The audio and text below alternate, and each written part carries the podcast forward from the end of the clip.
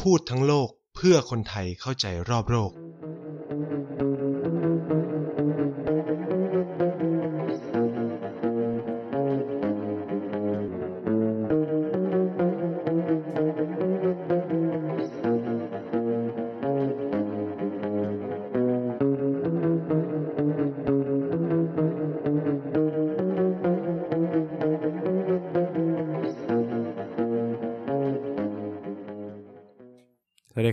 กลับมาพบกันอีกแล้วนะครับ กับรายการพูดทั้งโลกนะครับ รายการในเครือของ TB Podcast แล้วก็พบกับไนท์เช่นเคย ทุกวันเสาร์แบบนี้นะครับ อ่า เป็นไงกันบ้างทุกคนไม่แน่ใจว่าแฟนๆรายการมีใครได้ฉีดวัคซีนกันบ้างยังหลังจากที่เขาเรียกว่าอะไรนะ เรา kick off นะ kick off kick off กัน แบบฉีดวัคซีนกันเยอะๆเลยจริง ๆ คือวันที่ 7 มิถุนาที่ผ่านมาใช่ไหมซึ่งก็แบบตัวเลขก็ เพิ่มขึ้นอย่างเห็นได้ชัดนะครับ ก็คือ เฉพาะวันที่ 7 เนี่ยฉีดไป 4 0 0แสนกว่าโดสเลยนะ เออ ทุกคนตื่นตกใจตื่นเต้นมาก ผมอยากให้ไปดูตัวเลขของวันอาทิตย์ที่ 6 กับวันเสาร์ที่ 5 ดูนะครับ แล้วมันก็จะรู้สึกอ้อมันเป็นอย่างนี้นี่เองนะครับ คือตัวเลขวันอาทิตย์ตกใจมาก ผมเข้าไปดูคือประมาณ 30,000ฉีดไปแค่ 30,000 แล้ววันจันทร์คือได้ฉีด สี่แสนกว่าคือแบบ โอ้โห จะกักทำไม แล้วหลังจากนั้นก็แบบสี่แสนสี่แสนสามวันติดเลย เออ คือแบบ เอิมคุณพี่คุณพี่จะกักวัคซีนไปทำไมทำไมไม่ฉีดฉีดไป ให้มันเยอะๆตั้งแต่แรกอะไรหมายถึงว่า วันอาทิตย์ก็ฉีดได้ไง คือวัคซีนน่าจะมาก่อนหน้านั้นแล้วอะไรอย่างนี้หรือเปล่าอะไรเงี้ยเออ ก็เลยแบบมีความงงนิดนึงแต่ตอนนี้รู้สึกว่าตัวเลขกำลังตกแหละ เมื่อวาน น่าจะอยู่ที่สองแสนมั้ง ส่วนหนึ่งเพราะอะไร เพราะวัคซีนหมด เออ แล้วข่าวร้ายกว่านั้นก็คือว่า เหมือนว่าแอตตาซานิก้าจะส่งไม่ทัน ขอเลื่อนส่งด้วย ตอนแรกจะส่งวันที่สิบสี่ใช่ไหม เลื่อนส่งไปอีกสองวันก็คงเป็นวันที่สิบหกนะครับ ซึ่งก็ต้องทำใจนิดนึงนะ ว่ามันเป็นปัญหานะครับ คือมันต้องส่งกันแบบเนี้ยแหละ คือสมมุติว่าเราบอกว่าเดือนเนี้ยเราจะได้สักหกล้านเนาะสมมุตินะได้หกล้าน ไม่ได้หมายความว่าเฮ้ยวันที่หนึ่งได้หกล้านนะมันก็ทยอยส่งแบบวีคบายวีคอะไรเงี้ยอาจจะวีคละล้านสองล้านว่ากันไปทยอยกันไปนะครับเออแต่ว่าด้วยความที่เราก็อาจจะบอกว่าโรงงานเรามันเป็นมือใหม่นะ มันก็อาจจะผลิตแล้วก็เสียไปบ้าง ไม่ได้คุณภาพบ้างเนาะมันก็เป็นเรื่องปกติของการกำลังการผลิต มันก็ทำให้ตัวเลขที่ควรจะได้จริง ๆ มันก็ลดลงหรือ เวลาที่ควรจะส่งมอบได้ก็ต้องอาจจะชะลอลงไปหรือช้าไปอีกอะไรเงี้ยก็เป็นเรื่องปกติเนาะของของอะไรที่มันเป็นเรื่องเร่งด่วนอะไรเงี้ย แต่แค่ว่า เออยังไงดีล่ะ มันก็เป็นความผิดพลาดของรัฐบาลด้วยส่วนหนึ่งที่ ไปพึ่งพาวัคซีน ไม่กี่ตัวดีกว่าผมไม่อยากบอกว่าตัวเดียวสองตัวนะ ใช้ว่าไม่กี่ตัวเนาะแทนที่จะหา วัคซีนให้ได้เยอะกว่านี้อะไรเงี้ยเพื่อจะได้ป้องกันอะไรได้ มันก็เป็นความผิดพลาดหลาย ๆ ประการนะ ซึ่ง บ้านเราเนี่ยก็มีปัญหาอย่างหนึ่งก็คือว่า รัฐบาลเอ่ยคนทำงานข้าราชกงข้าราชการเนี่ย ปากหนัก ปากหนักในที่นี้คืออะไรขอโทษไม่เป็นนะขอโทษไม่เป็นว่าตัวเองทำผิดพลาด ก็คิดว่าที่ตัวเองบริหารนะมันดีอยู่แล้วนู่นนี่นั่นอะไรเงี้ย มันไม่ดีไปกว่านี้แล้วประเทศอื่นเขาก็แย่นู่นนี่นั่น แต่อยากว่าอยากบอกว่า แม้กระทั่งประเทศที่เขาบริหารดีเขาก็เขาก็ขอโทษประชาชนนะหรือประเทศที่เขาไม่ให้บริหารดีเขาก็ขอโทษประชาชนเนาะเขาไม่มีอะไรมาแบบ เออ เพราะว่าประชาชนเนี่ย ปล่อยป่าละเลยนะ ไม่สวมหน้ากากนะ นู่นนี่นั่นมันก็เลยทำให้เกิดการแพร่ระบาดอีกรอบนึงนู่นนี่นั่นอะไรเงี้ย คำถามก็คือว่าผมคือมีคำถามกับเรื่องนี้มากกับเรื่องวัคซีนพอสมควรนะ คือเอาจริงๆอะ บ้านเราไม่ได้คิดจะซื้อชิโนแวคเออ ต้องพูดอย่างนี้ก่อนว่า บ้านเราไม่ได้คิดจะซื้อชิโนแวคแล้วบ้านเราก็ตั้งเป้าหมุกอะไรว่าเขาเรียกว่าอะไรผูกมั่น หมายมั่นปั้นมือ หมายมั่นปั้นมือว่าเดือนมิถุนาเนี่ย จะเป็นเดือนแห่งการฉีดวัคซีน ฉีดให้ได้เยอะที่สุด ฉีดให้ได้แบบ ทั้งประเทศไทยอะไรประมาณนี้ ซึ่งสิ่งที่มันเกิดขึ้น ก็คือว่า ถ้าสมมุติว่าบ้านเราไม่เอาวัคซีนชิโนแวคเข้ามาเนี่ย สิ่งที่มันจะเกิดขึ้นก็คือว่า แล้วถ้าแอตตาเซเนกามันเป็นแบบเนี้ยอยู่อะ เราก็แทบจะแบบ ไม่มีวัคซีนฉีดเลยนะเว้ย อันนี้คือแบบจริงจังนะ คือ อันนี้คือจะบอกว่าโชคดีไหมก็ เออก็ต้องบอกว่ามันเป็นเพราะการระบาดในรอบสมุทรสาครทำให้ รัฐบาลเขาคิดขึ้นมาใหม่ ว่า เออ กูต้องเอาวัคซีนอื่นเข้ามาใช้ฉุกเฉินนะทำให้เราได้ชิโนแวคมาใช้ แล้วก็มีการสั่งชิโนแวคเข้ามาเรื่อยๆ เพื่อมาเสริม เพื่อรอแอตตาเซเนกาซึ่งสุดท้ายแล้วแอสตราเซเนกาก็ไม่ได้ work อย่างที่คิด คือ มันเป็นปัญหาหรือเปล่าจากการที่รัฐบาลอาจจะมองโลกบนฐานที่ว่าทุกอย่างจะถูกจัดสรรพร้อมสรรพ ซึ่งทำไมไม่คิดถึง worst case scenario ไว้ ว่าเฮ้ยมันจะเกิดปัญหาหนึ่งสองสามสี่ถ้าคิดแบบเนี้ยก็อาจจะนำเข้าวัคซีนตัวอื่นมาเสริมตั้งแต่แรกแล้ว หรือเอาชิโนแวคเข้ามาเยอะๆตั้งแต่แรกแล้ว แต่นี่คือแบบทยอยเข้ามาทีเล็กทีละน้อยเพราะว่าไม่ได้คิดว่ามันจะเกิด worst case แบบนี้นะครับ ซึ่ง เราจะเจอแบบนี้ไปเรื่อยๆ ไปเรื่อยๆ นะครับ แต่ว่าวันนี้ไม่ได้จะมาคุยเรื่องวัคซีนแน่นอน ไม่คุยเรื่องวัคซีนแบบตรงๆ กับประเทศไทยแล้วกันนะครับ แต่จะพาไปหาไปเที่ยวชมอีกประเทศหนึ่งที่สถานการณ์ไม่ได้ต่างจากไทยเท่าไหร่ จะบอกว่าตะ เออสถานการณ์แล้วกันเนาะ แต่การบริหารจัดการต่างนะ การบริหารจัดการต่างมากมากมากมากมากมากมากด้วยนะครับ นั่นก็คือวันนี้ไนท์จะพาคุณผู้ฟังทุกคนนะครับ ไปเที่ยวไต้หวันอ่านะครับ คือจริง ๆ ผมเคยคุยเรื่องไต้หวันไปบ้างแล้ว เรื่องประเด็นว่าไต้หวันมันเป็นประเทศหรือไม่เป็นประเทศ อันนี้ก็ละไว้ในฐานที่เข้าใจขึ้นกับว่า คุณผู้ฟังจะเชียร์ฝ่ายไหนมองยังไงนะครับ ว่าไต้หวันเป็นประเทศหรือไม่เป็นประเทศ ผมนี่อะไรก็ได้ ไม่ได้มีปัญหามากจะเรียกประเทศไต้หวัน หรือจะเรียกมณฑลไต้หวัน หรือจะเรียกไต้หวันเฉยๆก็ได้หมดนะครับสำหรับผม เราไม่ได้มีส่วนได้ส่วนเสียอะไร แต่ว่าถ้าเวลาผมพูดนะ ผมก็จะบอกว่าไต้หวันเป็นส่วนหนึ่งของจีนนะครับ เพราะว่าผมก็มี conflict of interest ของผม ซึ่งก็คือผมติดทุนรัฐบาลจีนอยู่นะครับ ถ้าผมไม่บอกว่าไต้หวันเป็นประเทศมันก็จะมีปัญหากับผมนะครับ เออ แต่ว่าคนอื่นจะบอกว่าประเทศไต้หวันเลยผมไม่ได้มีปัญหานะถ้าพูดอย่างนี้ แต่เหตุผลที่ผมไม่สามารถพูดว่าไต้หวันเป็นประเทศได้ก็หนึ่งสองสามสี่ดังที่ได้กล่าวไว้แล้วก่อนหน้านี้นะครับ อะ เราก็จะมาคุยกันเรื่องเกี่ยวกับไต้หวัน เพราะว่าเมื่อปลายเดือนที่แล้วครับ ไต้หวันเนี่ย เผชิญวิกฤต การระบาดของโควิดระลอกใหม่ ซึ่งเป็นความท้าทายมากจนกระทั่งถึงปัจจุบันนี้เนาะคืออยู่ดีๆ ตัวเลขของผู้ติดเชื้อในไต้หวันก็พุ่งขึ้นอย่างรวดเร็ว แล้วเราก็ได้เห็นแบบคลิปวิดีโอที่แบบออกมาเยอะแยะมากมายจากไต้หวันว่าแบบโอ้คนป่วยนอนอยู่ข้างนอก โรงพยาบาลที่เหมือนเป็นลานจอดรถแล้วก็แบบทำเป็นแบบเขาเรียกว่าโรงพยาบาลสนามขึ้นมาเลยก็เป็นภาพที่เหมือนกับประเทศไทยช่วงที่เกิดเคสทองหล่อแรก ๆ แล้วมันระบาดตูมอะเหมือนฝีแตกอะแล้วแบบโอ้โห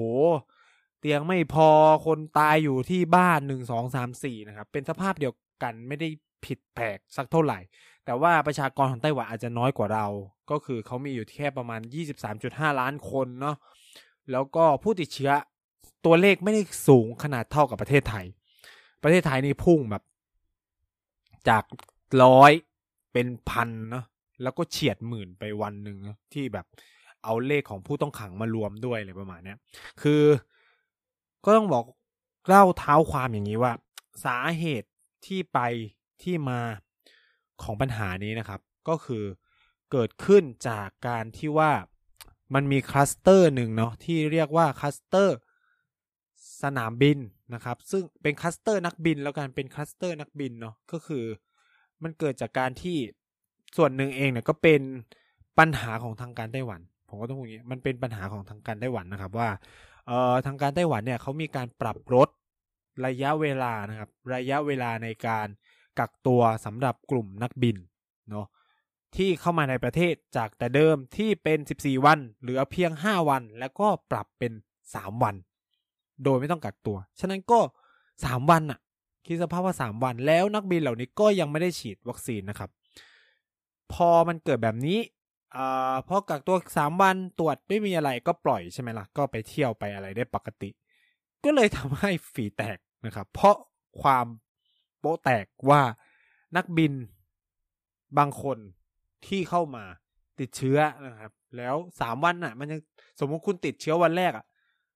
ตรวจวันแรกวันที่สองวันที่สามอาจจะไม่เจอก็ได้นะ ยิ่งถ้าเป็นเชื้อกลายพันธุ์ด้วยแล้ว มันจะยิ่งหลบเนาะทำให้ต้องตรวจหลายครั้ง แล้วอาจจะต้องแบบตรวจควบคู่หลายอย่างร่วมกันด้วย แล้วมันยิ่งไม่ไม่แสดงอาการยิ่งหนักเข้าไปอีกใช่ไหมก็สามวันตรวจไม่เจอก็ปล่อย ปรากฏว่าเขาก็ไปเที่ยวสถานบันเทิงครับเออก็ไปเที่ยวนู่นเที่ยวนี่ผมก็ไม่สามารถเราก็ไม่รู้นะว่าว่าเขาไปเที่ยวที่ไหนบ้างนะครับ ก็ไปเที่ยวนู่นเที่ยวนี่ตามสถานบันเทิง ซึ่งก็ส่งผลให้มาอ่าเขาเรียกว่า คือปรากฏว่าเขาก็ไปตรวจพบว่านักบินคนนี้ ติดเชื้อ และความแจ็คพอตก็คือ นักบินคนนี้ติดสายพันธุ์ BE หนึ่งหนึ่งเจ็ดคือสายพันธุ์ที่ระบาดในอังกฤษนะครับ คืออย่างที่ทราบกันดีว่าตอนนี้องค์การอนามัยโลกเขาไม่อยากให้เรียกสายพันธุ์ตามชื่อประเทศเนาะไอ้คำว่าชื่อสายพันธุ์อังกฤษนู่นนี่นั่นก็ ลากกันไปนะครับ ก็คือ B117 นะครับ ซึ่งระบาดที่แรกในอังกฤษนะครับ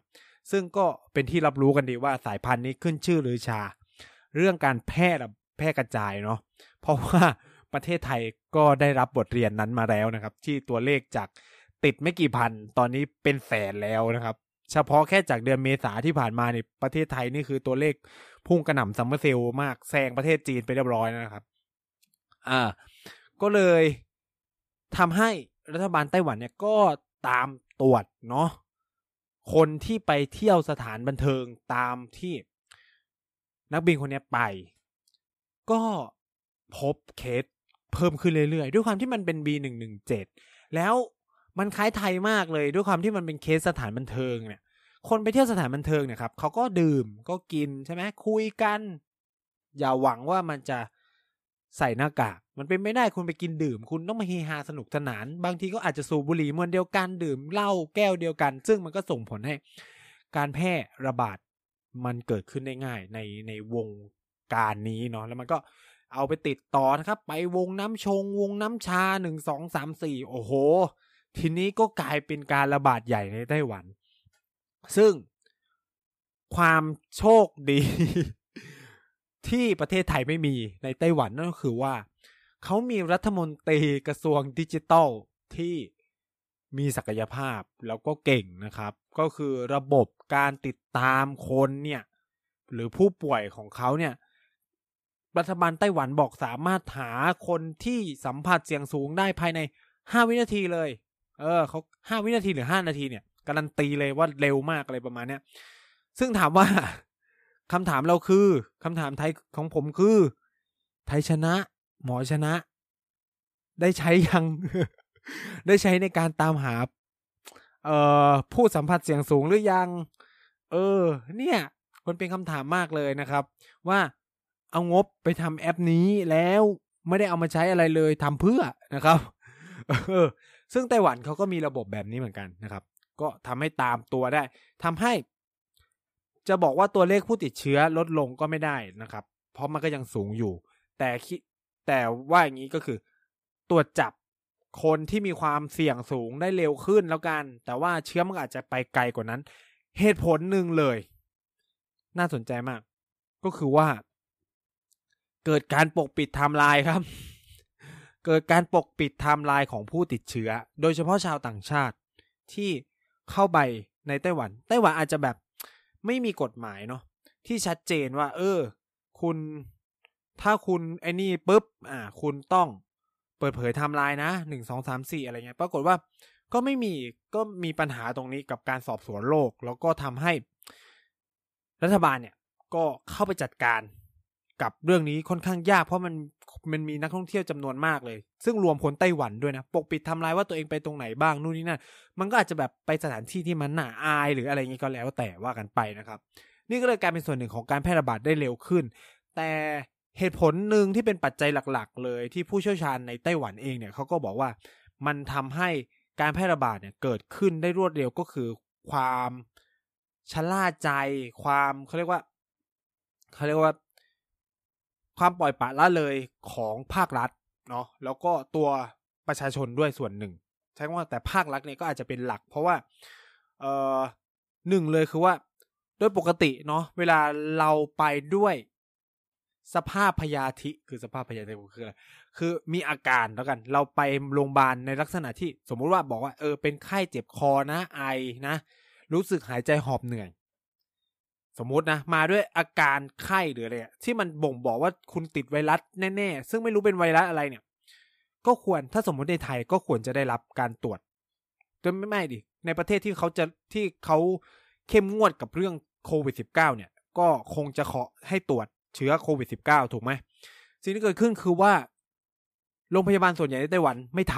ำเลิกมีการเลิกตรวจโควิด เพราะคิดว่าเอาอยู่แล้วนี่ไม่มีระบาด ไม่เจอเคสในประเทศมาเป็นเวลาแบบครึ่งเป็นปีแล้วมั้ง ก็คือแบบไต้หวันมันเหมือนปิดประเทศกลายๆอะ มาเป็นปีแล้วอะตั้งแต่เกิดการระบาดตั้งแต่ครั้งแรกอะไต้หวันก็บล็อกทุกอย่างนะครับ แล้วเคสใหม่ ๆ ก็ส่วนใหญ่ก็มาจากการ import ไม่ได้มาจากการติดเชื้อภายในประเทศก็ทำให้ทุกคนก็ใช้ชีวิตปกติมาโดยตลอดเนาะแล้วก็โรงพยาบาลก็เห็นว่าไม่มีความจำเป็นเนี่ยเพราะไม่มีคนติดเชื้อก็ไม่จำเป็นต้องตรวจก็กลายเป็นว่าทำให้อัตราการตรวจหาเชื้อของไต้หวันเนี่ย น้อยมากนะครับ ประมาณสิบคนต่อพันอะไรประมาณซึ่งน้อยแบบน้อยกว่าหลาย ๆ ประเทศบนโลกใบนี้ที่มีการตรวจหาเชื้อเยอะกว่านั้นอะไรเงี้ย มันก็เลยทำให้การระบุขอการระบุคนติดเชื้อทำได้ยาก นี่ก็เลยเป็นอีกหนึ่งปัจจัยนะที่ทำให้สถานการณ์ระบาดในในไต้หวันรุนแรงมากนะครับ ปัจจัยที่สามเลยคือ เรื่องวัคซีนแล้วก็จะเป็นปัจจัยหลักที่เราจะมาคุยกันกันกันในวันนี้นะครับ ว่าทำไม ประเด็นเรื่องวัคซีนจึงกลายเป็นปัญหาใหญ่มากสำหรับไต้หวันในวันนี้ แล้วก็คิดว่าในไทยเนี่ยก็เริ่มมีการเขียนถึงเรื่องนี้กันเยอะมากขึ้นนะครับเอ่อในประเด็นนี้ว่า เออ มันมีประเด็นนู่นนี่นะซึ่งจะเกี่ยวพันเชื่อมโยงกับนานาประเทศมากเลยนะกับอีแค่ไต้หวันเนี่ยไม่ว่าจะเป็นกับญี่ปุ่นสหรัฐอเมริกาหลายโครงการโควัครวมถึงประเทศไทยด้วยนะครับ คือไต้หวันเนี่ย น่าสนใจว่าจนกระทั่งถึงก่อนการระบาด ระลอกใหม่เนี่ยไต้หวันมีวัคซีนอยู่ในมือประมาณ 7 0 0 0 0 0 กว่าโดสนะครับ ซึ่งเป็นวัคซีนที่ได้จากโครงการโควัคและเป็นแอสตราเซเนกาแล้วส่งมาจากเกาหลีเข้าใจว่ามาจากเกาหลีนะครับ ไม่ได้เป็นแอสตราที่มาจากอินเดียนะครับ คุณผู้ฟังรู้ไหมว่าก่อนการระบาดเนี่ย คนที่จะขอรับวัคซีนแอสตราเซเนกาไอ้เจ็ดแสนกว่าโดสนั้นน่ะ ต้องจ่ายเงินนะ ในไต้หวันน่ะ มีรายงานข่าวว่าคุณต้องจ่ายเงินนะเขาไม่ได้ฉีดให้ฟรี มันก็เลยทำให้ช่วงแรก ไม่มีใครไปฉีดวัคซีน เพราะหนึ่งไม่ฟรีสองคือ ไม่มีระบาดจะฉีดทำไม แล้วคนก็คนไต้หวันก็ไม่ได้มั่นใจอะไรกับวัคซีนแม้ว่ามันจะเป็นแอสตราเซเนกาแต่ว่ามันก็คล้ายคนไทยนะครับ คนไต้หวันก็คล้ายๆคนไทยก็คงได้เห็นสื่อเห็นข่าวว่าเออมันเจอเคสบัตรคลอดนะเอ่อหลอดเลือดอุดตันนู่นนี่นั่นอะไรเงี้ยก็เอ้ไม่มีระบาดจะไปฉีดทำไมใช่ไหมเหมือนกับที่ไทยเป็นนั่นแหละชะล่าใจนะครับ ไม่มีระบาดก็ไม่เอาวัคซีนเข้ามานะครับ เออไต้หวันก็ไม่ได้คิดจะต้องหาวัคซีนเข้ามา เพราะว่าสั่งจองแอสตราเซเนกาไปแล้วสิบกว่าล้านนะครับ แล้วก็สั่งของนู่นนี่นั่นไปบ้างบางส่วน แล้วก็รอวัคซีนในประเทศผลิตได้อีกนะครับ ซึ่งจริง ๆ ก็อาจจะคาดหวังว่าจะเอาวัคซีนจากในประเทศ เพราะว่าหนึ่งก็ไม่มีการระบาดแล้วก็ไม่จำเป็นต้องสั่งซื้อเนาะก็เลยทำให้แทงม้าตัวเดียวเหมือนกัน ก็คือซื้อแอตตาเซเนกาอย่างเดียวเหมือนกัน กับกับที่ไทยเจอ มันมีความ คล้ายๆคลึงๆกันมากนะครับ จนมันเกิดการระบาดทีนี้แหละ พอระบาดทุกคนก็ไม่อยากติดเชื้อ แล้ววิธีที่จะทำให้คนไม่ติดเชื้อก็คือวัคซีนเท่านั้นแหละครับ ทีนี้แหละครับ ทุกคนในไต้หวันก็ถามกลับไปที่รัฐบาลไต้หวันว่า เฮ้ย วัคซีนอยู่ไหน เมื่อไหร่จะได้วัคซีน ไอ้เลขไอ้เงินที่จ่ายไปเพื่อจองวัคซีนหนึ่งสองสามสี่มันอยู่ที่ไหนหมดโน่นนี่นั่นนะครับ มันก็เริ่มเป็นกระแส วิพากษ์วิจารณ์นะครับ ในไต้หวัน แล้วมันก็มาพร้อมกับสิ่งที่ว่ามันเป็นการมันไม่เชิงจะบอกว่าเป็นการเมืองก็ส่วนหนึ่งด้วยนั่นก็คือว่าการที่รัฐบาลจีน offer นะครับ ก็คือเสนอว่า เฮ้ยไต้หวัน แกสนใจ วัคซีนจากจีนไหมฉันพร้อมจะบริจาคให้ฉันพร้อมจะจัดเตรียมให้แกทั้งหมดนะหนึ่งสองสามสี่นะครับ เพราะว่าอะไร เพราะจีนเองเนี่ยก็มองว่า ไต้หวันเป็นส่วนหนึ่งของตัวเอง คือต้องพูดอย่างนี้นะครับว่าในจีนเนี่ยไต้หวันจะเป็นมณฑลเนาะไต้ไต้หวันจะเป็นมณฑลของจีนแม้ว่าตัวเองจะไม่มีอำนาจในการปกครองมณฑลนั้นก็ตาม แต่ก็เรียกไต้หวันว่าเป็นมณฑลซึ่งแปลกมาก ในขณะที่ฮ่องกงเนี่ย ก็เป็นเขตปกครองพิเศษฮ่องกงหรือ หรือในมาเก๊าก็เป็นเขตปกครองพิเศษมาเก๊าใช่ไหมซึ่งรัฐบาลจีนก็อาจจะไม่ได้ in intervene แหละก็ พอสมควร แต่ไต้หวันนี่อินทร์วีนอะไรไม่ได้เลย แต่ดันเรียกว่าเป็นมณฑลนะครับอ่อก็จีนก็เสนอ มันมันเป็นช่วงเวลา ผมผมพูดงี้ คือสองประเทศเนี่ยมันเป็นอะไรแบบนี้ มันขิงกัน เออผมหลุดพูดไปแล้วว่าสองประเทศเนาะต้องบอกว่าไต้หวันกับจีนเป็นอะไรที่ขิงกันตลอดเวลานะครับ ขิงกันเก่งมากนะครับ แล้วก็โดยเฉพาะจีนก็จะบอกว่า เออฉันเนี่ย พร้อมจะดูแลคนไต้หวันนะunify สิ unify กับฉันสิรวมกันเป็นส่วนหนึ่งนะครับ ทุกคนก็จะมีชีวิตดีๆ แบบจีนมั้งนะก็แล้วแต่จะมองไต้หวันเขาก็โอเคเขาก็พัฒนาไปแล้วเขาก็ไม่ได้แคร์อะไรกับจีนมากอะไรเงี้ยแล้วก็ซ้ำเศรษฐกิจของเขาเนี่ยมันเป็นเศรษฐกิจที่ทั้งโลกมันต้องพึ่งตรูนะ เพราะว่าตรูเป็นแหล่งผลิต semiconductor ของโลกอะไรประมาณนี้นะครับ อะจีนก็เสนอนะครับจีนก็เสนอว่า นี่ไง ฉันมีชิโนฟาร์มชิโนแฮก แคนชิโนเยอะแยะมากมายนะครับ ที่พร้อมจะส่งไปให้แกเลย สิ่งคือสิ่งเกิดขึ้นคือ ไต้หวัน คือไต้หวันเนี่ยก็ต้องพูดอย่างนี้ว่า มันอยู่ในสภาพที่เกินไม่เข้าขายไม่ออกเนาะคือถามว่า อยากได้วัคซีนจีนไหมบอกเลยว่าไม่รู้ไม่รู้จริง ๆ คืออาจจะมีคนไต้หวันที่อยากฉีดวัคซีนและพร้อมจะฉีดวัคซีนจีน อะ อันนี้ก็ต้องยอมรับว่ามันมี เพราะมันมีพวกโปรยูนิฟาย อยู่แล้ว แล้วมันก็มีคนที่โปรความเป็นจีนอยู่ในไต้หวันอยู่แล้วนะครับ แบบอยากหวนกลับคืนสู่มาตุภูมิ อยากเป็นคนจีนได้เต็มภาคภูมิหรืออะไรก็แล้วแต่มันมีมันต้องมีอยู่แล้วนะ แต่สิ่งที่เกิดขึ้นคือ ไต้หวันจะรับวัคซีนจากจีนได้จริง ๆ หรอคำตอบคือว่า ไม่ได้ด้วยปัจจัยสองปัจจัย เอาปัจจัยทางการเมืองก่อน หนึ่งคือว่า ถ้ารัฐบาลไต้หวันรับวัคซีนกับจีน มันหมายถึงว่า คุณไม่มีศักยภาพ จะจัดการเรื่องภายในของตัวเองเนาะแล้วก็ไม่มีศักยภาพที่จะดูแลคุณภาพชีวิตของประชากรตัวเอง แล้วมันก็ยังไปสร้างภาพให้กับจีนได้ดีขึ้นว่า นี่ไงกูช่วยพวกมึงได้ รัฐบาลมึงช่วยมึงไม่ได้อะไรประมาณนี้ อะ ฉะนั้นในเชิง politics มันก็หักหน้าตัวเองพอสมควร แต่ว่าก็ต้องไม่ลืมอย่างนี้ว่า ถ้ามันถูกโพโพสมันถูกกดดันมาก ๆ จากคนที่เขาอยากได้วัคซีนจากจีนรัฐบาลก็จะทำยังไงล่ะ เข้าใจไหม เพราะว่าหนึ่งคือ วัคซีนมันก็ช่วยป้องกันได้เออมันก็ต้องยอมรับไม่ว่าจะจะดีจะแย่มันก็ทำให้ไม่ตายแน่นอนอะไรประมาณเนี้ย อืม แล้วมันก็จะกลายเป็น แล้วมันก็จะเป็นดาบสองคมสำหรับรัฐบาลไต้หวันว่าหนึ่งคุณเอาประชาชนไปเป็น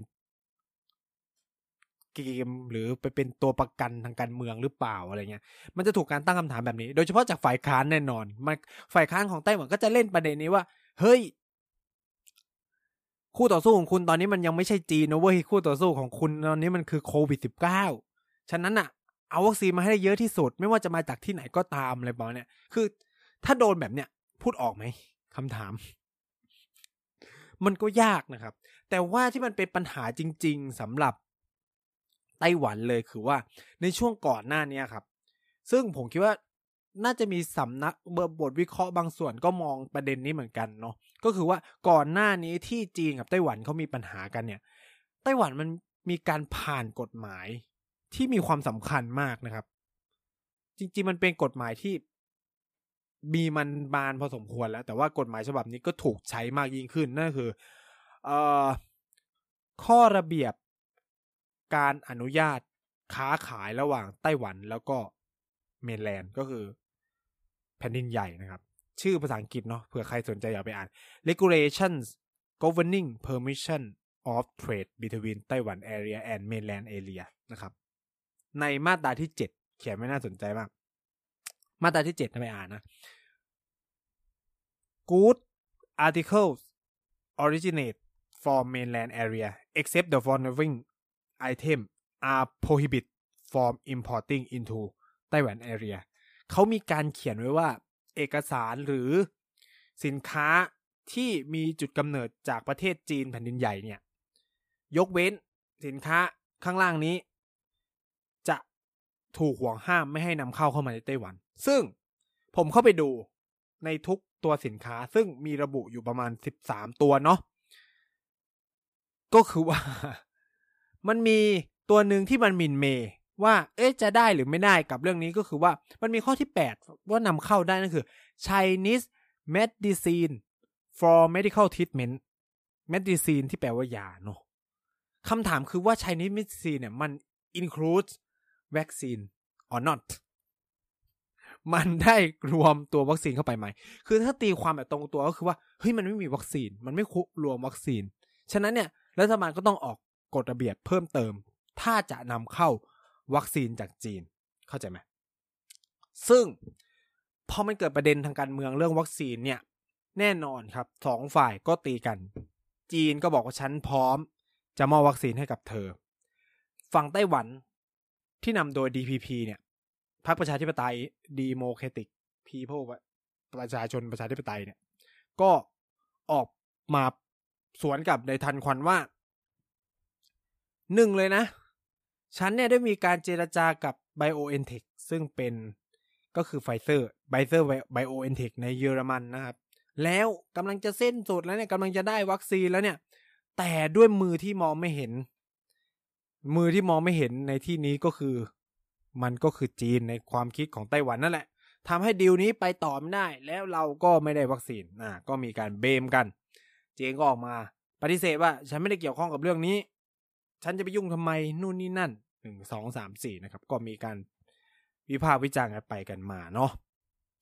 ซึ่งเอางี้ อันนี้พูดกันแบบแฟร์ๆผมก็ต้องมองว่าประเด็นเรื่องไฟเซอร์ BioNTech ที่ ไต้หวันนำเข้ามาไม่ได้ มันเป็นปัญหาเชิงธุรกิจของตัว BioNTech เอง คือต้องพูดงี้ว่า BioNTech เนี่ยทำความร่วมมือกับไฟเซอร์เนาะในการผลิตอีวัคซีนไฟเซอร์ที่ออกมาใช้อะแล้ว BioNTech ก็ได้ร่วมมือกับบริษัทยาในจีนที่ตั้งอยู่ที่เซี่ยงไฮ้ที่ชื่อว่า Fosun นะครับเพื่อผลิต Fosun BioNTech ซึ่งมันก็คือไฟเซอร์นั่นแหละนะครับ โดยที่ว่าสัญญาเนี่ยมันแยกกันว่าไฟเซอร์จะขายวัคซีนเนี่ยทั่วโลกนะครับ ยกเว้น ยกเว้นย้ำว่า ยกเว้น Greater China จีนทั้งมวลเออ คือแบบคือจะแปลก็คือ จีนทั้งมวลคำว่าจีนทั้งมวลคำว่า Greater China เวลาเราคิดเนี่ยคือ mainland China ฮ่องกงมาเก๊าแล้วก็ ไต้หวันด้วยนะ เวลาเราคุยกันเรื่อง Greater China มันก็กลายเป็นว่า ลิขสิทธิ์ของตัวไฟเซอร์ที่จะขายในจีนไอ้ BioNTech ที่จะขายในจีนอะ ไปตกอยู่ในมือของ Fosun คือมันก็เลยทำให้ ถึง ไช่อิงเหวินหรือไต้หวัน จะไปคุยกับ BioNTech ที่เยอรมัน ว่าจะเอาวัคซีนไบโอเอนเทค มาในประเทศ สุดท้ายเนี่ย วัคซีนที่ได้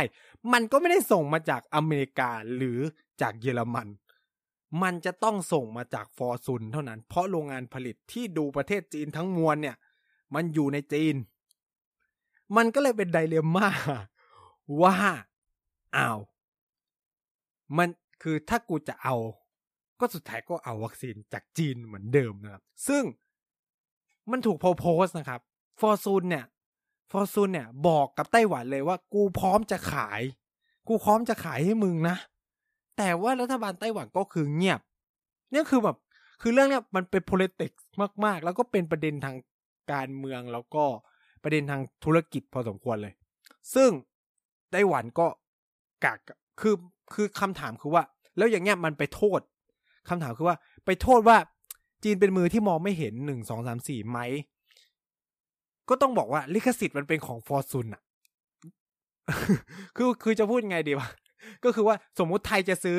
ไปคุยกับ BioNTech ที่เยอรมันใช่ไหมเราก็จะได้ไฟเซอร์ แต่ถ้าไม่ว่าจะฮ่องกงมาเก๊านู่นนี่นั่นเลย ไปคุยกับไฟเซอร์ตอนเนี้ยคุณจะได้จากฟอร์ตูนหมดแล้ว เพราะว่าเขาลงนามกันเรียบร้อยแล้ว ตั้งโรงงานผลิตนู่นนี่นั่นนะครับ เพื่อจะผลิตในประเทศ ซึ่งกำลังผลิตเยอะนะ เพราะว่าอย่างแรกก็คือประชากรจีนมันก็เยอะนะ ก็เป็นตลาดที่ใหญ่พอสมควร เขาก็ลงทุนกันนะครับ มีการวิจัยพัฒนาไม่เชิงว่าก็คือซื้อมาน่าจะมาทำอะไรเงี้ย มันก็เป็นเรื่องที่ยากเนาะสำหรับไต้ไต้หวันที่จะหนึ่งสองสามสี่นี้ แน่นอนว่า นอกจากทางบริษัทยาที่จีนอย่างฟอร์ซุนบอกว่า กูพร้อมจะขายไบโอเอนเทควัคซีนให้มึงนะ แล้ว รัฐบาลไต้หวันยังโดนกดดันอีกทางหนึ่งก็คือว่า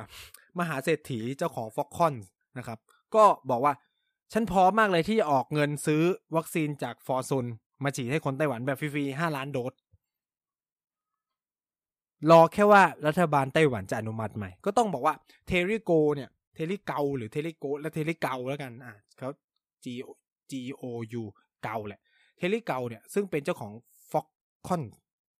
บริษัทผลิตชิป และเครื่องมืออิเล็กทรอนิกส์รายใหญ่ของโลกนะครับ ก็ต้องพูดอย่างนี้ว่าเขาก็มีภูมิหลังทางการเมืองที่เป็นพรรคก๊กมินตั๋งซึ่งอยู่ตรงข้ามจาก DPP ที่เป็นรัฐบาลปัจจุบันอยู่นะครับ สิ่งที่เขาทำนี่ก็หักหน้ารัฐบาลชัวร์อยู่แล้วตั้งใจนะครับ แต่ก็ต้องไม่ลืมอย่างนี้ว่า ผลประโยชน์มันก็ตกกับคนไต้หวันนะ ก็คือก็ได้ BioNTech นะไฟเซอร์นะ อย่างดี BioNTech Fosun ที่แค่เปลี่ยนคำว่า Fosun เป็นไฟเซอร์ก็คือตัวเดียวกันนะครับ เออ แต่ว่า เนี่ยคำถามคือว่า ไต้หวันจะเอาไหม ซึ่ง จนถึงวันนี้รัฐบาลไต้หวันก็ไม่ออกมาตอบอะไร แต่สิ่งที่เขาทำก็คือ วิ่งไปหาอเมริกา ขอให้ช่วยส่งวัคซีนมาให้ หรือขอซื้อวัคซีนในบริษัทจากอเมริกา ซึ่งก็ได้โมเดอร์นามานะ แล้วก็ล่าสุดก็คือ ญี่ปุ่นบริจาคมาอีกล้านกว่าโดสนะครับ ซึ่งถามว่าพอไหม ไม่พอ ไม่พอแน่นอนแล้วก็บริษัท ที่กำลังผลิตในประเทศก็ยังไม่ได้เริ่มผลิตจริงจัง ยังไม่ผ่าน clinical t r i true ก็คือยังไม่ผ่านเพจ 2D เลยเท่าไหร่อะไรเงี้ยมันก็เลยยังเอาออกมาใช้ไม่ได้ มันตอนนี้ก็เลยในเดือนเนี้ยไต้หวันก็จะอยู่ในสภาพอย่างเงี้ยกะอักกะอ่วงอีจีนก็แบบมาคัมมอนคัมมอน พร้อมจะให้พร้อมจะให้อยู่ตลอดเวลานะครับ เออเออ ฉันก็พร้อมจะ เนี่ยคือนี่ประมาณสองสามรอบสามสี่รอบแล้วมั้งที่เขาเรียกว่า เจ้าหน้าที่หรือตัวแทนพักคอมมิวนิสต์แห่งประเทศจีนที่ดูแลเรื่องความสัมพันธ์กับไต้หวันเนี่ยก็ออกมาเพอร์โพสออกมาพูดตลอดเวลาเลยว่า พร้อมจะให้ความช่วยเหลือไต้หวัน ถ้าร้องขอก็จะจัดส่งวัคซีนมาให้ทันทีตามจำนวนที่อยากจะได้หนึ่งสองสามสี่ว่ากันไปนะครับ พร้อมที่จะกันบางส่วนมาให้หนึ่งสองสามสี่นะครับเขาก็บอกชัดเจนว่าเขาพร้อมพร้อมพร้อมนะครับ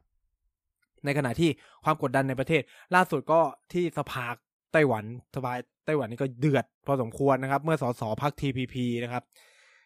เออซึ่งก็เป็นพักใหม่พอสมควร ชื่อ ไต้หวันอะไรสักอย่างพวกไม่แน่ใจนิวไต้หวันบาร์ตี้อะไรสักอย่างมั้งไม่แน่ใจนะครับ ก็ออกมาโจมตีรัฐบาลแบบรัวๆว่า สัญญาวัคซีนอยู่ไหน มันจะคล้ายๆกับบางประเทศครับ สัญญาวัคซีนอยู่ไหน แล้วไหนบอกจะจัดส่งได้ แล้วทำไมยังไม่ได้ แล้วสรุปว่าจะต้องมี วัคซีนตอนนี้มีเท่าไหร่ เออเงินที่ใช้จ่ายไปสรุปจ่ายไปเท่าไหร่ เงินที่อุดหนุนให้กับเขาเรียกว่าโรงงานหรือบริษัทที่ผลิตวัคซีนในประเทศเนี่ยอุดหนุนไปเท่าไหร่เอาเงินมาจากไหนยังไม่เห็นผ่านเข้ามาในสภาเลยนู่นนี่นั่นนะครับโอ้โหโจมตีกันรู้อุตลุดวุ่นวายมากนะครับ แล้วคนจะได้ฉีดวัคซีนกันเมื่อไหร่นู่นนั่นซึ่งความร้อนร้อนแรงนี้นะครับ ก็แผดเผาไปถึงประธานาธิบดี ของไต้หวันนั่นคือ คุณไช่อิงเวยจนไม่สามารถอยู่ติดมาได้ก็ต้องออกให้สัมภาษณ์กับทางเรดิโอนะครับทางวิทยุของไต้หวันนะครับ ซึ่งก็มีการคุยกันเรื่องวัคซีน แล้วก็ร้อนมาถึงประเทศเราเหมือนกันนะครับ ก็คือมันมีการถามว่าทำไมแอตตาเซเนกาที่บอกว่าจะได้ในเดือนมิถุนายนเนี่ย มันยังไม่มาสักทีนะหนึ่งสองสามสี่ใช่ไหมก็ทำไมมันล่าช้าล่ะ เออให้งวยก็บอกว่า อนนี้มันมีปัญหานิดหน่อย เนื่องจากว่าแอตตาเซเนกาที่ไต้หวันสั่งไปเนี่ย มันจะเป็นที่ผลิตในโรงงานในประเทศไทยนะ เออ ซึ่งตอนเนี้ยประเทศไทยเนี่ยประสบปัญหาการแพร่ระบาดอย่างมากเลยภายในประเทศทำให้ประเทศไทยเนี่ยก็ต้องกักวัคซีนแอสตราเซเนกาไว้ใช้ในประเทศ มันก็เลยทำให้การส่งมอบเนี่ยล่าช้านะครับ ซึ่งจริง ๆ ก็สอดคล้องกับหลาย ๆ ประเทศในภูมิภาค เอเชียตะวันออกเฉียงใต้เนาะที่รอแอสตราเซเนกาที่สั่งซื้อไปแล้ว แต่ว่ามีการออกมาให้ข้อมูลกันเกือบทุกประเทศเลย มาเลเซีย ฟิลิปปินส์นู่นนี่นั่นที่บอกว่า อาจจะ delay ไปเป็นเดือน July เนาะเพราะว่าอะไรเพราะว่าหนึ่งก็คือไทยกักวัคซีนไว้ในประเทศ และแน่นอนก็คือว่าขนาดเรากักวัคซีนเราก็ยังได้น้อยกว่าที่คาดไว้นั่นหมายความว่าอะไร ก็คือโรงงานที่ผลิตในประเทศไทยมันมีปัญหา นะครับ ซึ่งซึ่งนี่ก็เป็นประเด็นแน่นอนนะครับ ซึ่งโอเคเราก็ต้องบอกว่า เฮ้ยฝ่ายไทย อันนี้ก็ต้องอบอกว่า เฮ้ยฝ่ายไทยนี่ก็กดดันแอสตาเซเนกาได้พอสมควรนะ ว่ามึงห้ามเอาออกไปขายในนอกประเทศเด็ดขาด เอามาขายให้กูก่อนนะครับ เพราะว่าตรูก็หนักนะครับ เออ อันนี้ก็ชัดเจนอยู่ในตัวว่า เออนะครับ อธิบายได้เลยว่า วัคซีนแอสตร้าเซนเนก้าที่ฉีดในบ้านเราเนี่ย ก็คือทั้งหมดที่มันมีแล้วแหละจากสยามไบโอไซเอนซ์นะครับ เพราะข้างนอกเขาไม่ได้นะครับ จนเขาก็คือโดนเล่นงานเหมือนกัน แล้วก็อาจจะเห็นได้ชัดว่าเออถ้าเราไม่มีคือถึงแม้ว่าผมเนี่ยจะพอมาอ่านประเด็นแล้วก็รู้สึกตะหงิดตะหงิดกับอีสยามไบโอไซเอนซ์นะก็คือว่าเราเป็น OEM ก็คือรับจ้างผลิตคำถามคือพอรับจ้างผลิต เรากดดันอะไรสยามไบโอไซเขาเรียกว่ากดดันอะไร ไม่ได้เลยนะ คืออันนี้มันเป็นความสามารถส่วนบุคคลล้วนๆว่า เออ มึงต้องส่งให้กูก่อน คือถ้าแอสตันบอกว่ากูจะส่งออกอะทำไม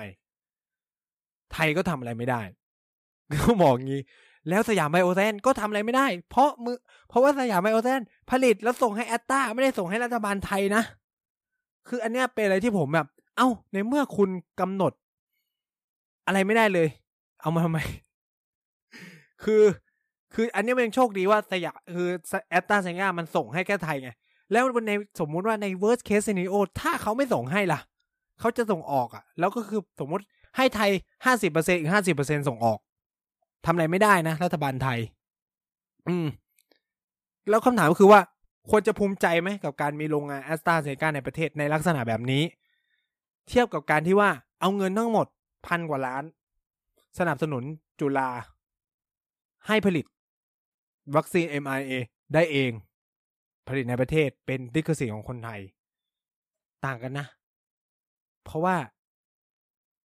วัคซีนที่ได้จะขายหรือจะส่งให้รัฐบาลอย่างเดียวก็ได้ ตัดสินใจเองได้นะ แต่ว่าอีสยามไบโอไซเอนซ์ตัดสินใจว่าจะส่งให้รัฐบาลไทยไม่ได้ แล้วมันก็ตลกอย่างหนึ่งก็คือว่า ประเทศไทยเนี่ย ตอนที่ให้เงินสนับสนุนสยามไบโอไซเอนซ์เนี่ยมีสัญญากันไว้ว่า สยามไบโอไซเอนซ์เนี่ยจะต้อง อันนี้เราไม่เห็นตัวสัญญาจริงเนาะ พูดงี้ แต่ตามที่คุณหมอนครพูดก็คือว่าสยามไบโอไซเอนซ์หรือหมอหนูอะหมอหนู หมอหนูอะคุณรัฐมนตรีกระทรวงสาธารณสุขบอกว่าสยามไบโอไซแอนจะต้องส่งมอบวัคซีนคืนตามมูลค่าที่รัฐบาลสนับสนุนในการปรับปรุงโรงงานข้ามถามคือ จะส่งยังไงในเมื่อสยามไบโอไซแอนไม่มีอำนาจในการขาย เพราะผลิตให้แอตตาอย่างเดียวอะ เออ อันนี้ก็แปลกมากเป็นอะไรที่แบบเออเป็นชงนอยู่นะครับเออวกเข้ามาประเทศไทยนิดเดียวพอนะครับนะครับ กลับไปที่ไต้หวันต่อนะครับ ตอนนี้ไต้หวันก็เลยเร่งถีบสุดตัวนะครับ หาวัคซีนจากทั่วโลกเพื่อที่จะเอ่อจัดการกับสถานการณ์การแพร่ระบาดภายในประเทศ แล้วก็การวิพากษ์วิจารณ์รัฐบาลภายในประเทศ ซึ่ง ก็เพิ่มขึ้นอย่างมาก ก็มันก็มาพร้อมกันนะครับ มันเป็นอย่างเงี้ย ทุกประเทศแหละ หรือทุกพื้นที่ก็คือ พอเกิดการระบาดใหญ่ คนก็ต้องถามหาวัคซีน แต่ถ้าไม่มีการระบาดก็ไม่มีการพูดถึงวัคซีน มันก็เป็นเรื่องปกติถูกไหมทุกคนก็ใช้ชีวิตชิวๆเหมือนเดิมนะครับ แต่พอระบาดปุ๊บประเด็นวัคซีนจะมาทันทีโอ้โหรอมาตั้งนานเมื่อไหร่จะมาเนี่ย แต่ตอนไม่มี การระบาดเนี่ยก็จะไม่พูดถึงวัคซีนก็จะไปคุยเรื่องอื่นอะกับประท้วงเรื่องนู้นเรื่องนี้เศรษฐกงเศรษฐกิจว่ากันไปถูกไหมอันนี้ก็จะเป็นเรื่องปกติเนาะซึ่งก็ต้องมาดูกันว่า รัฐบาลไช่อิงเวยจะผ่าน เรื่องนี้ไปได้อย่างไร แล้วประเด็นเรื่องวัคซีนจีนจะเป็นยังไง คือก็ต้องพูดอย่างนี้ว่า ผลสำรวจในไต้หวันเองก็ไม่ได้อยากจะได้วัคซีนจีนเท่าไหร่นะ เพราะว่า แน่นอนมันมีประเด็นเรื่อง efficacy เนาะการป้องกันที่เออมันก็น้อยอะน้อยเมื่อเทียบกับพวกอื่นอะ แต่แต่ว่าคำถามของผมคือว่า แต่วัคซีนที่มันเสนอเนี่ยมันก็เป็นวัคซีนไฟเซอร์เลยนะเว้ยเข้าใจไหมคือมันไม่ได้คือโอเค ถ้าซิโนแวคซิโนฟาร์มยังพอ มานั่งคิดพิจารณาได้เพราะเออ เอามาคนก็ไม่ฉีดแล้ววะแต่ว่า เฮ้ยฟอร์ซูนที่จะส่งให้มันสถานะเท่ากับไฟเซอร์ไง เออ มันก็เลยแบบ อืมน่าสงสัย หลายคนพอผมพูดมาถึงจุดนี้ก็จะถามว่าอ้าวแล้วทำไมฮ่องกงมันได้ไฟเซอร์ที่เป็นไฟเซอร์ ก็ต้องบอกว่าฮ่องกงได้มาก่อนที่ฟอร์ซูนเขาจะเจรจากับไบโอเอ็นเทคได้นะ เออ คือไต้หวันเนี่ยมาซื้อช้ามากแล้วคือออเดอร์ของไต้หวันเนี่ยมันเริ่มออเดอร์กันจริง ๆ ของลายใหม่ ๆ ที่มาเริ่มออเดอร์ก็พฤษภานี่เองนะเออแล้วก็ด้วยความช่วยเหลือของอเมริกามันก็เลยทำให้ บางตัวเนี่ยได้ไวกว่าปกติโมเดอร์นาเงี้ยประเทศไทยเตรียมสั่งมา หรือหลายประเทศสั่งมาตั้งนมตั้งนานยังไม่ได้เลยไต้หวันสั่งเพิ่งสั่งไม่นานได้โมเดอร์นาแล้ว ก็คือมันก็เป็นส่วนหนึ่งของความช่วยเหลือจากสหรัฐอเมริกานั่นแหละ คือถามว่าไต้หวันจะรอความช่วยเหลืออย่างเดียวได้ไหมคำตอบคือไม่ได้ เพราะไม่มีทางหรอกที่อเมริกาจะให้ วัคซีนกับไต้หวันปริมาณเยอะเลย เพราะหนึ่งคือสถานการณ์ในไต้หวันมันติดประมาณวันละสองร้อยเมื่อเทียบกับพันธมิตรอื่นๆ ของไต้หวันเอ้ยของอเมริกาที่แบบ โห เอาแค่ถ้ามองแบบง่ายๆนะ อินเดียเงี้ยเทียบกันไม่ติดนะครับ ฉะนั้นหวังว่าถ้าถ้าจะหวังว่าไต้หวันจะได้เยอะมันก็แทบเป็นไปไม่ได้เลย มันก็เป็นไดเลมม่าในสหรัฐอเมริกาพอสมควรเนาะที่จะบริจาควัคซีนให้กับไต้หวันนะครับเออ อีกเรื่องหนึ่งที่ผมคิดว่ามันน่าจะเป็นเกร็ดเล็กเกร็ดน้อยเนาะเผื่อใครจะเขาเรียกว่า เวลาดูตัวเลขสถิติ ตัวคนติดเชื้อจะได้แบบไม่งงเนาะคือหลายวันเนี่ยหลายคนอาจจะเห็นว่าตัวเลขการติดเชื้อของจีนเนี่ยมันเพิ่มเนาะหลังจากที่มันมีคลัสเตอร์ในกวางกวางโจวแล้วก็ฝอซานนะครับ รวมถึงเซินเจิ้นด้วยนะครับ ซึ่งเป็นคลัสเตอร์ร่วมๆกันนะครับ แต่ว่าคลัสเตอร์นั้นมันจบไปแล้วนะ แต่ตัวเลขที่มันเพิ่มขึ้นทุกวันทุกวันเนี่ย มันเป็นเพราะการนับผู้ติดเชื้อในประเทศของจีน China เนี่ย มันวางอยู่บนฐานที่ว่ามันนับรวมฮ่องกงมาเก๊าไต้หวันไปด้วย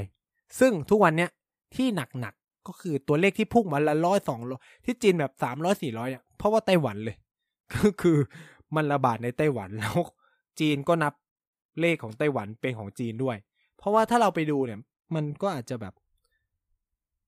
ผมไม่แน่ใจว่ามีการจัดอันดับไต้หวันไต้หวันแยกไหม แต่จีนอะคือนับรวมไต้หวันไปด้วยนะครับ ฉะนั้นตัวเลขรีพอร์ตของจีนตามสำนักต่างๆ ที่เราเห็นเนี่ยก็คือมันนับรวม